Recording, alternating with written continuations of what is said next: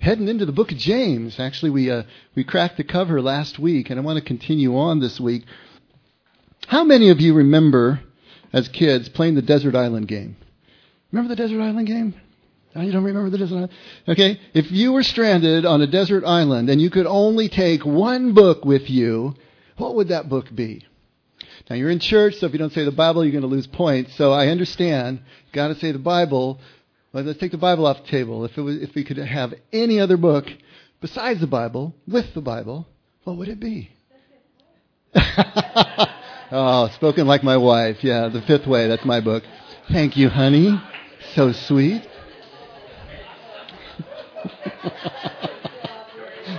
well played, dear. It's almost Christmas. No, we did not. Uh, that's funny. I don't know. Lord of the Rings? What would it be? Any suggestions? What's that? Tuesdays with Morrie. That would be the Desert Island book. Any others? Oh, wait, one at a time. What was that one? The Count of Monte Cristo. Ooh, that's a good one. What was the other one? Works of Shakespeare. Works of Shakespeare.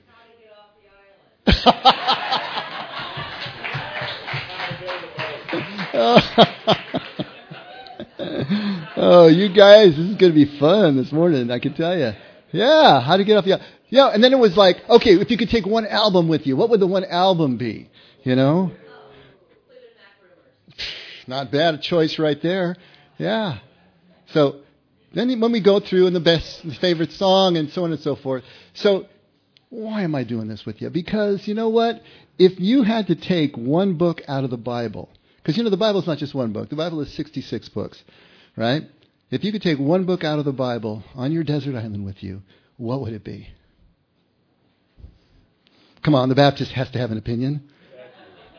He wants Matthew. Anyone else? What's that? John. Proverbs. James. Okay. If anyone says Leviticus. yeah, if anyone says Leviticus, uh, let's talk afterwards, okay? Because, uh, yeah, you got something definitely going on. Some issues.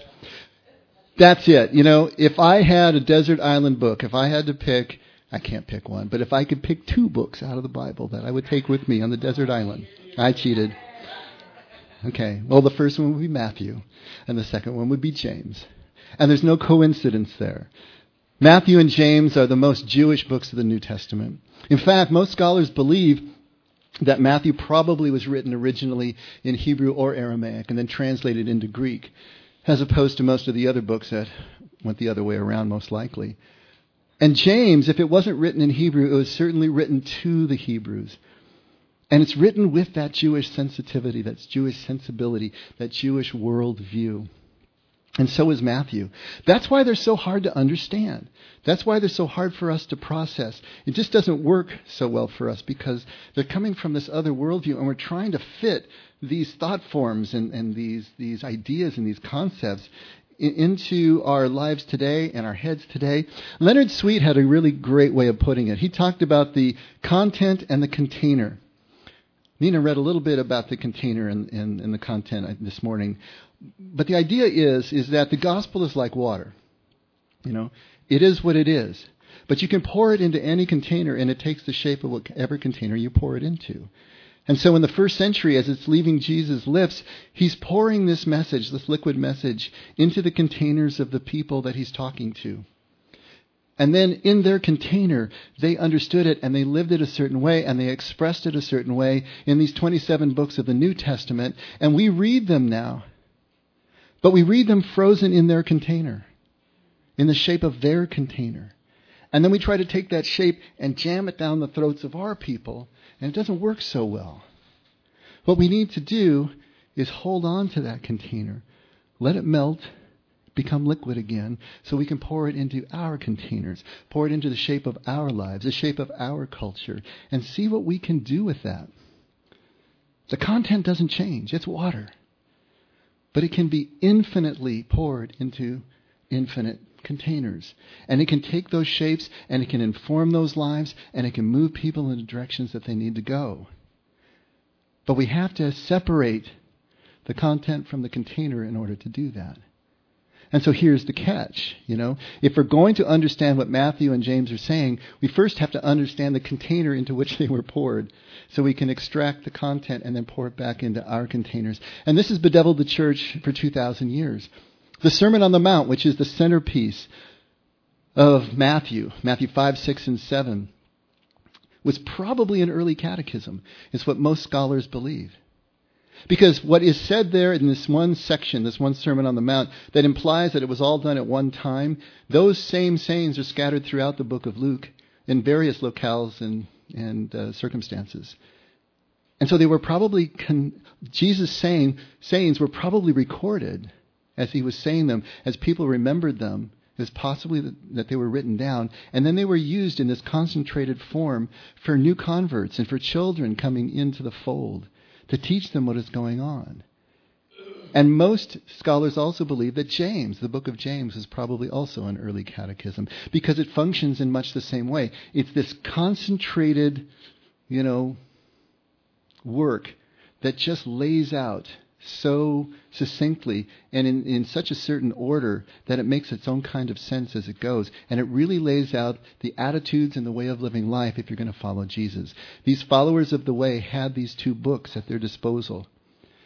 And then decades later, generation later, they were incorporated into what we call the Gospels now, probably later on in the century.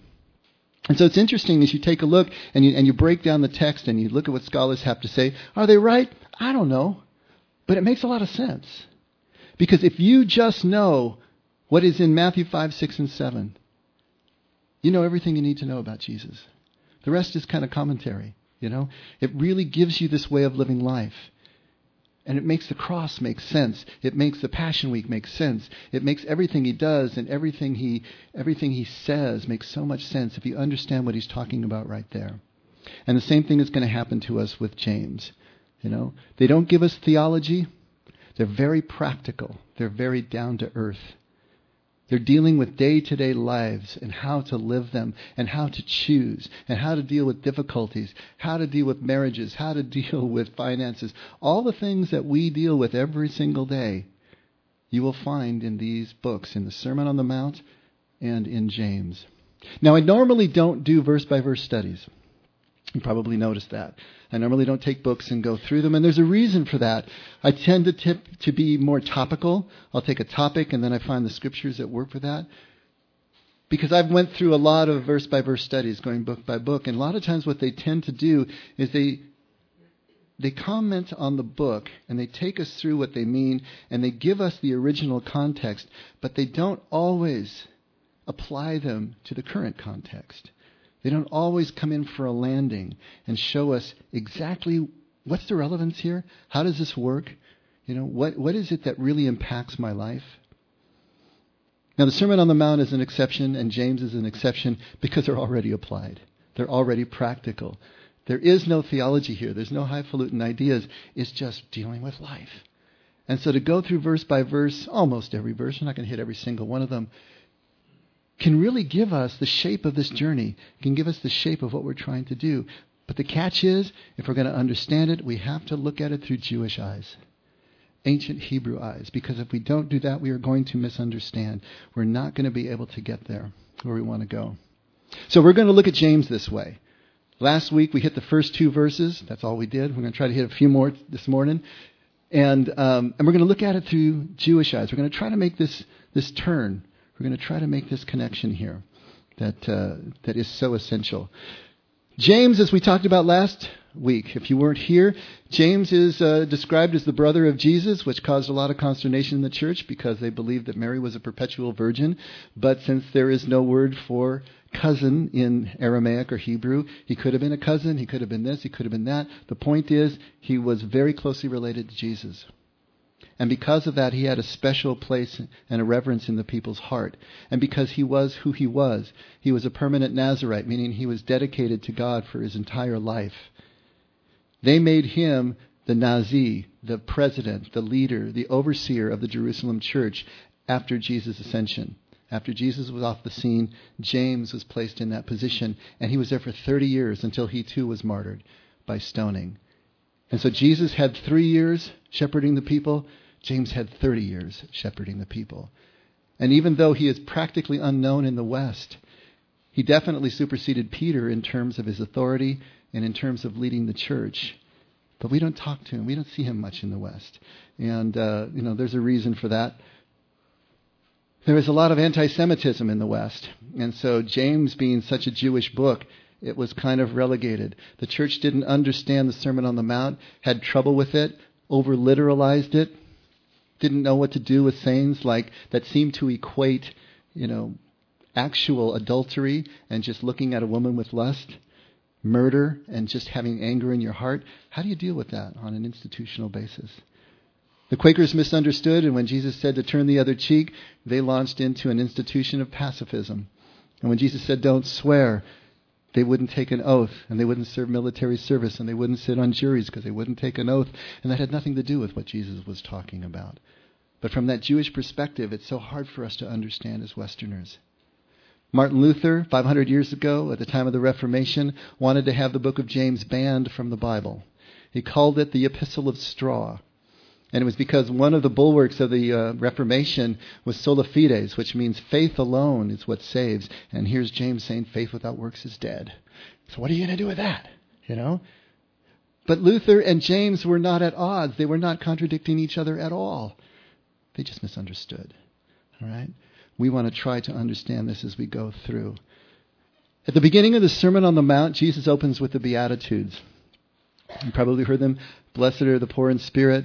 Blessed are those who mourn. Blessed are the peacemakers, and so on and so forth. What Jesus is doing there is giving us a picture of the finished product.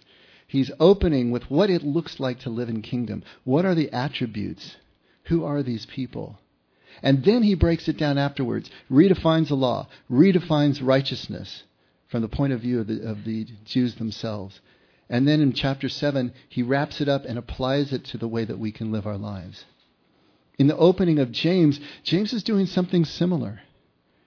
He's trying to answer the biggest questions of life. He's opening up the funnel really large. He's going to start from the big 30,000 foot view and look at these basic existential questions, and then he's going to bring it in and bring it down into the details, from the general to the specific. And he's really looking at those big questions of life. He's looking at what is it that really drives human beings? You know? What is the compulsions that drive us? How do we deal with these things? I mean, take a look, once again, even though we did it last week, take a look at James 1, verses 3 to 4. Consider it all joy, my brethren, when you encounter various trials knowing that the testing of your faith produces endurance. And let endurance have its perfect result, so that you may be perfect and complete, lacking in nothing. So he's talking about endurance there. But what he's really dealing with is accepting life on life's terms. Life is difficult. We read that section from Scott Peck last week. Life is difficult. I remember a friend asking me when we were talking about this, but why does it have to be so difficult? Why does it have to be so difficult? I remember this song by uh, Simon Garfunkel, Paul Simon. Why am I so soft in the middle when the rest of my life is so hard? I always like that line. Why does life have to be so hard? You know, ultimately, there's no answer for this. There's not going to be any rational answer that you can just say. We tried. We went, we went through some things. We talked about love needing to be a complete and free choice. And how do you know that our choice, that God gave us this complete and free choice? It's because people are choosing not love. People are choosing not God. Much of the evil and the evil things that happen to us and the trials and, and things that we have to deal with are as a result of the choice of others or the choices that we make ourselves. But that's not really satisfying too much, is it? Especially when the pain is really deep, when the suffering is really grave. That rational answer really doesn't help so much. Last week we talked about, in the last two weeks, we were talking about suffering and trying to say, how does suffering function in our lives? Why is it really there? We talked about the paschal mystery Jesus descending in death into the grave and then raising again uh, to, to new life. And that shape is the shape that Jesus portrays, but it recurs over and over. It's a motif in Scripture. And so we see that shape, and we understand in the church, early church understood there always had to be a descent before an ascent. And the descent was triggered by suffering, by something that hit us hard enough to put us into some sort of mourning, to put us into grief, to move us into the descent, where everything is stripped away and we can actually see what life really is, without the luxury of being able to paper it over with that facade that we so often do. Without the luxury of being able to just listen to the voice in our heads that is telling us something that may or may not have anything to do with reality as it is, but in the descent, when all that is stripped away, when it gets really quiet, at the bottom of the dog pile, we see something else that leads us into the ascent. But even that is not going to be too convincing or comforting when the storms really hit. Because ultimately, the answer to this is experiential, it's not intellectual. We can't think our way through it. We have to live our way through this. And that's the problem that we're dealing with here. Maybe you could try to imagine a world without challenges. A world without any sort of pain at all. A world without any suffering. Sound pretty good? But think deeper. If there really were no problems to solve, if there were no challenges, if there were no losses at all, if everything was completely static, how long would that life sound good to you? How long would that life be interesting to you? When was the last time you played a game of tic tac toe? You know, after the age of five or six, is there really any interest left? When you play with a small child, you let them win because you know how it goes, and you can see it, it's it's like a house that goes from the front door to the back door straight through. I mean, you walk in the door, you've seen it all. It's, there's no interest there.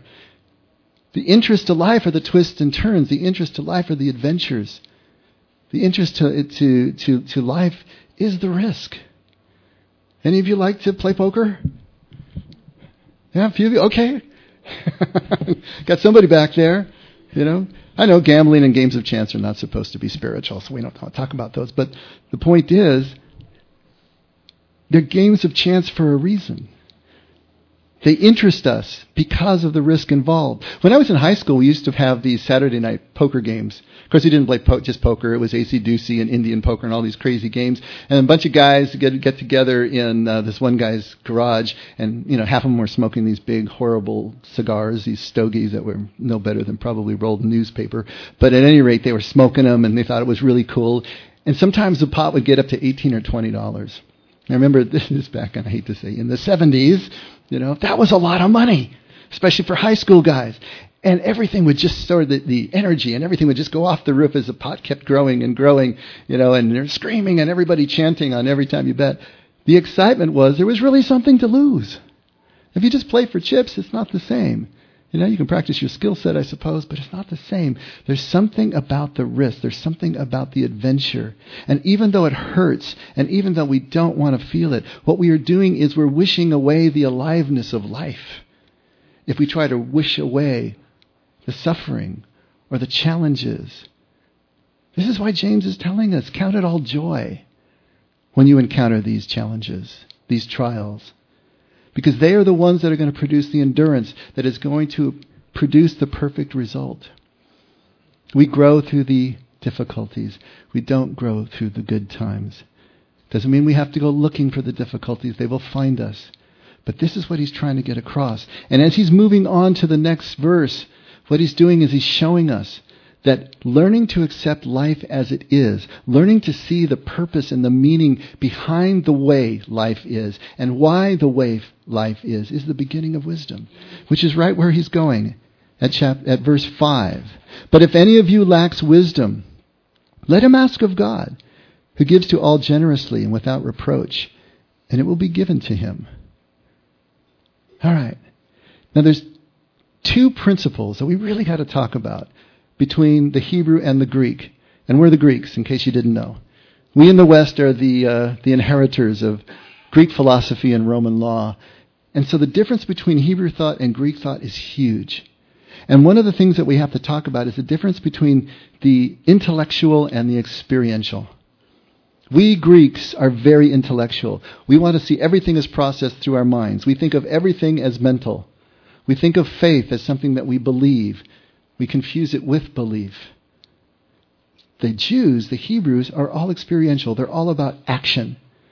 They're not about something that you think about, they're about something that you do. If I hold up a pencil, I don't have a pencil. Imagine I'm holding up a pencil, right? How would you describe a pencil? Long and skinny? Anything else? With lead? Graphite? Something? What's that? Oh, it's got an eraser. It's got a little knob of uh, rubber on the end of it. Maybe you can say it's yellow and it's pointy. You know, if you asked a Jew how to describe a pencil, what they would say? It's something you write with. That's it. I don't care what it looks like. They only care what it does. You ever see a description of Jesus in the New Testament? Now, as a Westerner, wouldn't that be the first thing you would want to know? How tall was he? What did he look like? What color were his eyes? What color was his hair? Nowhere is there a description of Jesus. They don't care. What did Jesus do? That's described in great detail. See, Jews are about function over form. We in the West are about form over function. And so we look at things very differently. Very differently. And the second thing that we do as Greeks is we look at the world through dual eyes. It's called duality. We break things into parts light and dark, matter and spirit, right and wrong, good and evil. We see these as separate, mutually exclusive forces that are always in some sort of conflict. But the Hebrews see everything holistically. They see everything as one thing. These are not separate things, they're one thing. And because of that, we look at time differently. We look at time as linear with a beginning and an ending and all these points in between. A Jew would see time as a circle, as a unity, as one thing, one moment, just now. Those two principles are going to function, are going to figure deeply in how we understand these verses. Because if any of you lacks wisdom, let him ask of God, who gives to all generously and without reproach, and will be given to him. So we're going to understand that as sitting on the couch and asking God for wisdom. Please, God, give me wisdom. I'll wait here until you do. You know? But that's not the way it works. First of all, what is wisdom? Wisdom is applied knowledge, is it not? You know? Knowledge is just something that we think in our heads. Wisdom is when we take that and actually apply it to daily life and something changes. Knowledge is knowing that a tomato is a fruit. Wisdom is knowing not to put it in a fruit salad. See how that works? No? we always talk about we always talk about street smarts versus book smarts. You know, someone can be super smart and do really well in school and they don't really know how to tie their shoes or balance their checkbook or do anything else that's really useful in life. There's a difference between the two. Wisdom is experiential. It cannot be given to you. I can't give you the ability to play guitar or ride a bike or learn a language, a second language. That's experiential. You have to do it yourself. Even if you learn all of the grammar of a second language, you can, still can't speak it until you've been immersed in the culture for a while and it becomes who you are. You start to think in that language. And it's the same thing with wisdom. God doesn't give us wisdom because we ask. I know what it says here.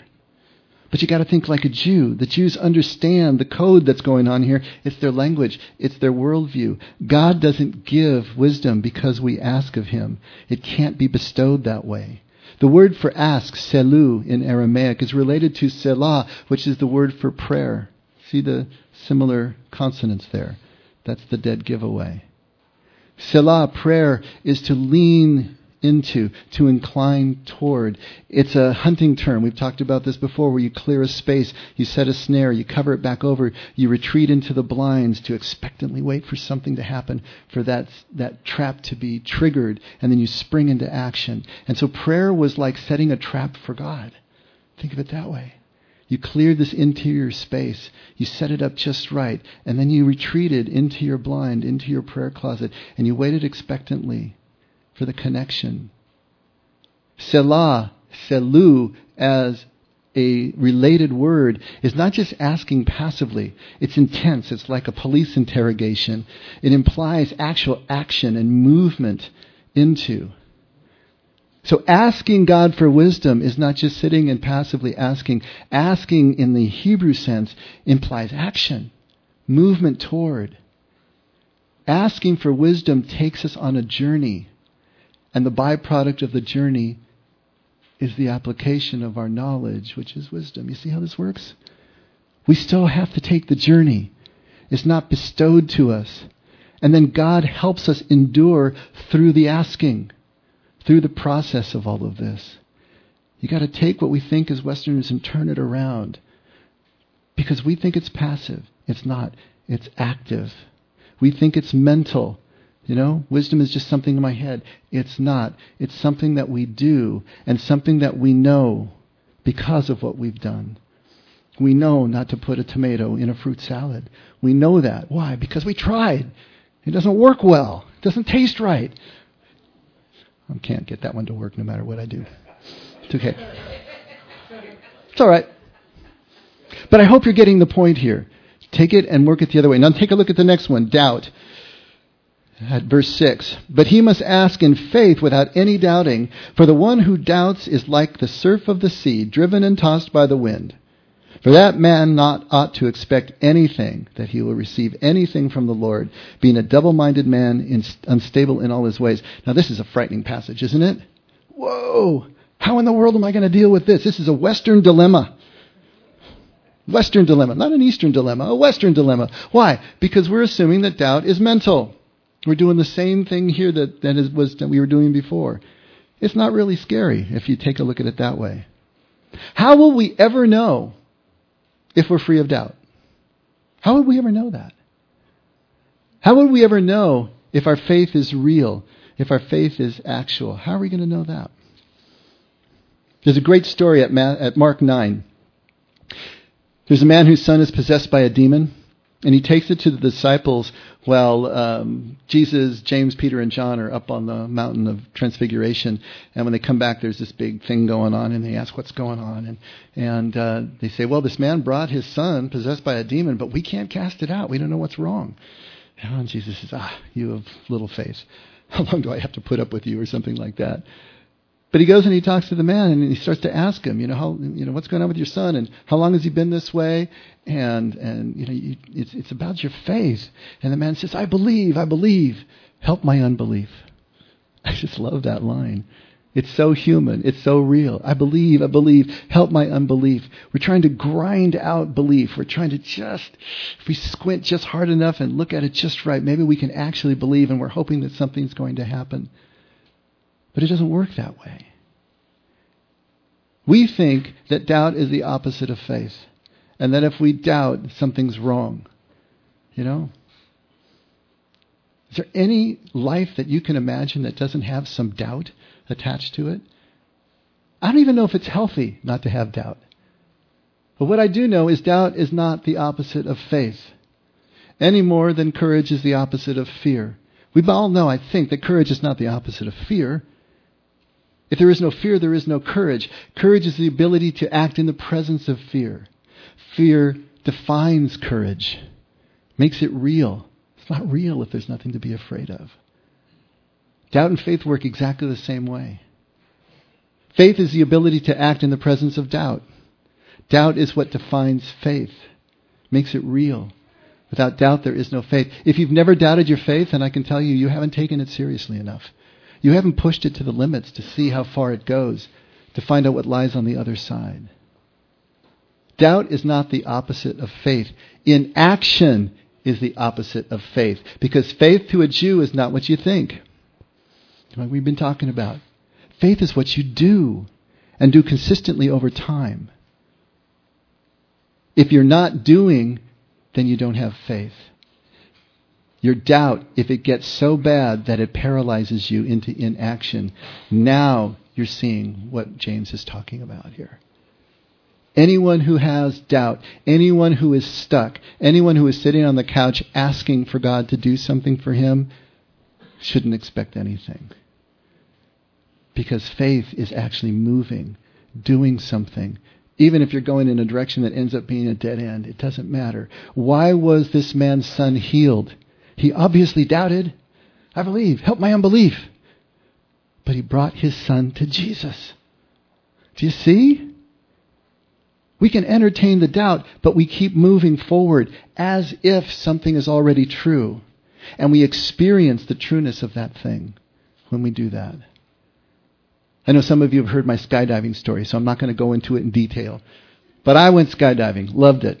And I did an accelerated free fall, so I was going out by myself. Eight hours on the ground of training, all day long with that feeling in the pit of my stomach that was rising up hour by hour until they took me out into the barn and fitted me with the jumpsuit and the goggles and the helmet and of course the pack with the chute in it, the two chutes. And then we get into the plane, get up to 12,500 feet, two miles high, and I'm standing at the doorway. Am I going to jump? Am I not? Looking at two miles of air, you know. Was there doubt? You bet there was doubt. Is this bed sheet on my back really going to break my fall? Come on. I've never done this before. How do I know these people were telling me the truth? How do I know I can actually do what they told me to do with a circle of awareness? And how do I know my altimeter is going to work? How do I know anything before I do it? Did I have faith? No. Until the moment we went one, two, three, and I pushed off. Then I had faith. I still had doubt, but I had faith. And at that moment, you know, putting in motion something that's going to end at the ground one way or another, 120 screaming miles an hour uh, at terminal velocity or a nice flare and stepping into it, it didn't matter anymore what doubt there was or how afraid I was. All that mattered was to enjoy the ride. Do what I was told, do what I was trained to do, and enjoy the ride. And I did. It's amazing what happens when you commit yourself to an action as if something is true. And if it's based here in Scripture, you got a really good bet. Someone really good packed your chute when you base your actions and your direction on what's here in Scripture. And this is what James is telling us. Don't worry about it. You'll know if you have doubt or not. You'll know if you have faith or not. Are you moving? Are you making choices? Are you leaning in to life? Then you're fine. And God will meet you in those places. This is what James is trying to get across. How about reward? Looking at James 1:12. Let's read it. Blessed is the man who perseveres under trial, for once he has been approved, he will receive the crown of life which the Lord has promised those who love him. And we're getting back to endurance again. But once again, listen to this. It looks like these things are all separated in time. It looks like it's an if then statement. If we perform here, if we do this here, then God's going to approve us. He's going to give us the brownie point, and He's going to think nice thoughts. And then we're going to get a reward. We're going to get a crown. And all this is separated in linear time. But peirasmos, the Greek word there that is translated as temptation, is the same word that's translated in the previous verses, trial, or in the first couple verses we read as trial. It's the same thing. It's a trial, it's a testing, it's temptation. It's like a legal trial. You go into the trial, you have the judge, you have the jury, and you go through this whole process, and at the end of it, you're either guilty or not guilty, or I don't know, get a continuance. What do you do there, there Steve? But something's going to happen at the end of that trial, at the end of that testing. Think of fishing line. You buy fishing line, it's 50 pound test. What does that mean? It means that somebody stretched it with a weight, you know, and at some point it broke. And the weight that it had right before it broke is what it tests out at. It's another process that goes through. It's the same thing here. These things aren't separated in time, they're simultaneous. We want to look at them dualistically. We want to look at them as linear time, as separated. They're not. Everything happens right here and right now as we go through the test, as we go through the trial, if we don't break, if we don't run away, then we're approved in that moment. And in that moment of approval, in that moment of breaking through, we will feel the connection, the unity with life lived in that moment, which is the reward, which is the crown. There's no waiting here. It's all right here and right now. And if it's not real, if it's not right here and right now, it's not real. What are we waiting for? Everything is always in the lived moment. This is the way that we can look at this from a Jewish perspective that clears up the problems. I hope that you see each one of these is pointing to the same action, the same thing. Even though we're looking at different issues, the way through is always exactly the same.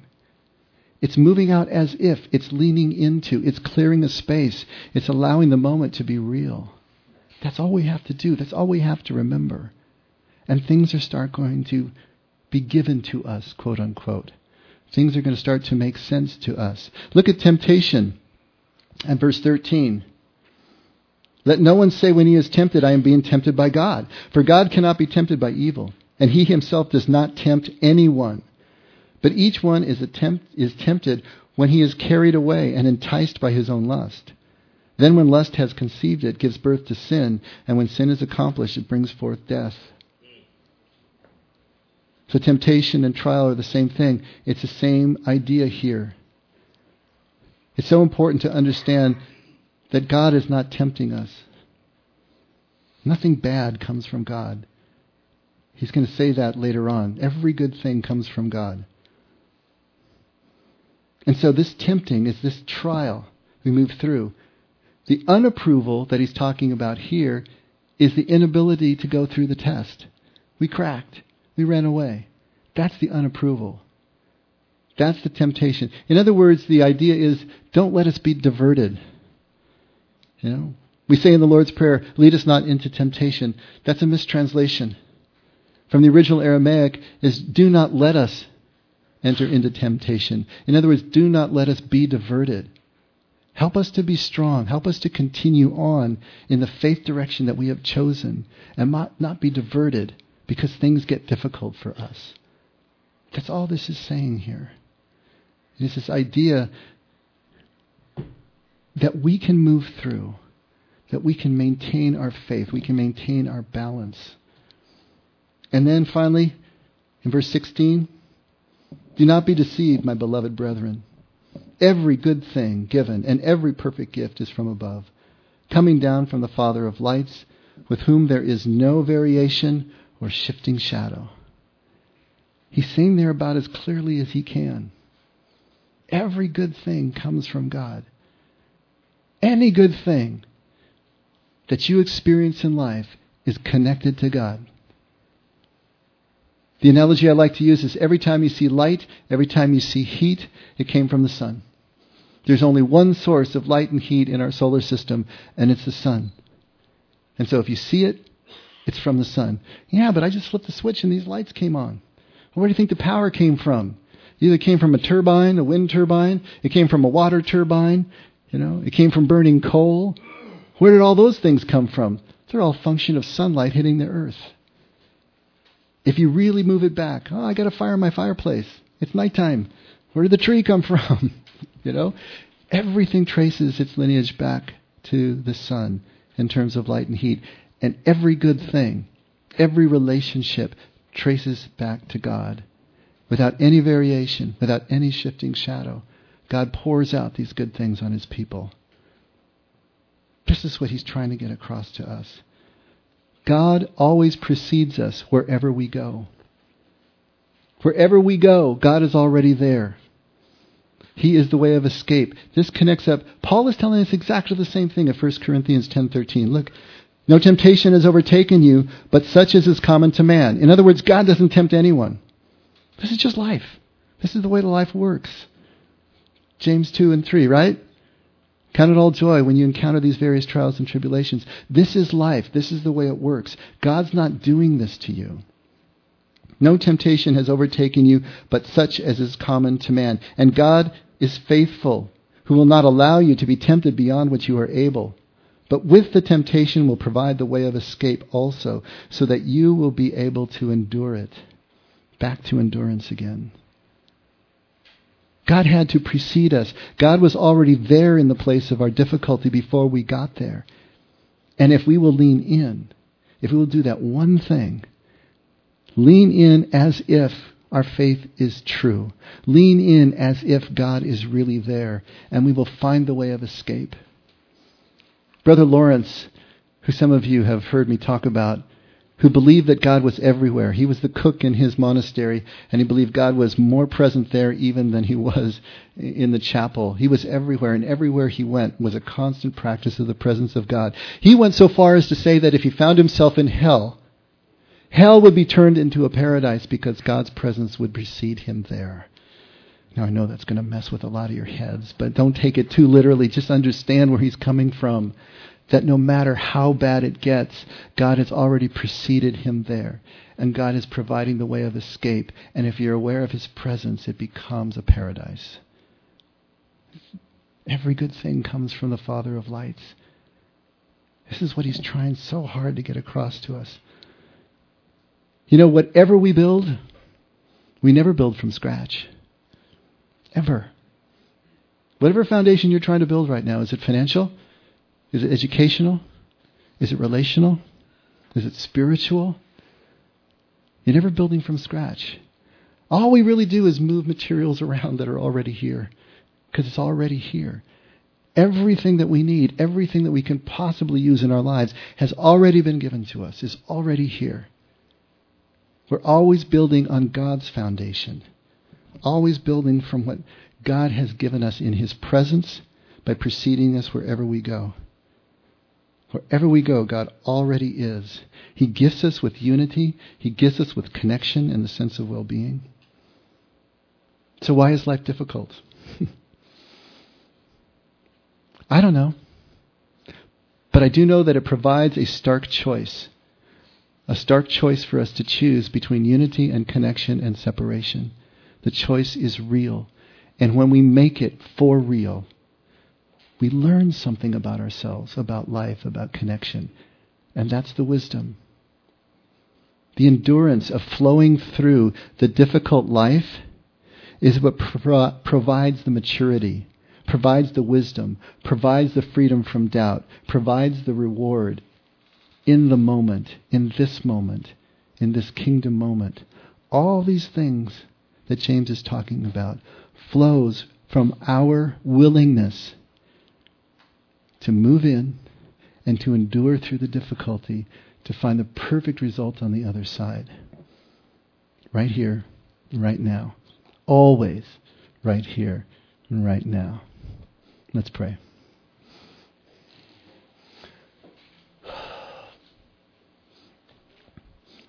Father, this is such a difficult lesson. It's no wonder James put it first. Help our unbelief. We believe, we want to believe. Help our unbelief. Help us to realize that all we have to do is lean in and you are there. Help us to stop fighting the nature of life, make friends with it, shake hands with it, accept it for what it is, and then lean in and find you in your escape. That's what we need, Father. We just need to connect with you. Thank you for James' witness. Thank you for who he was that has given us a heritage now 2,000 years long that we can still read these words and see how they apply directly as freshly today as then. Thank you for all of the followers that have given us another foundation to build on. But thank you for yourself, Lord. Thank you for your love. Help us never to forget that we can only love because you loved us first. In Jesus' name. Amen. Let's all stand.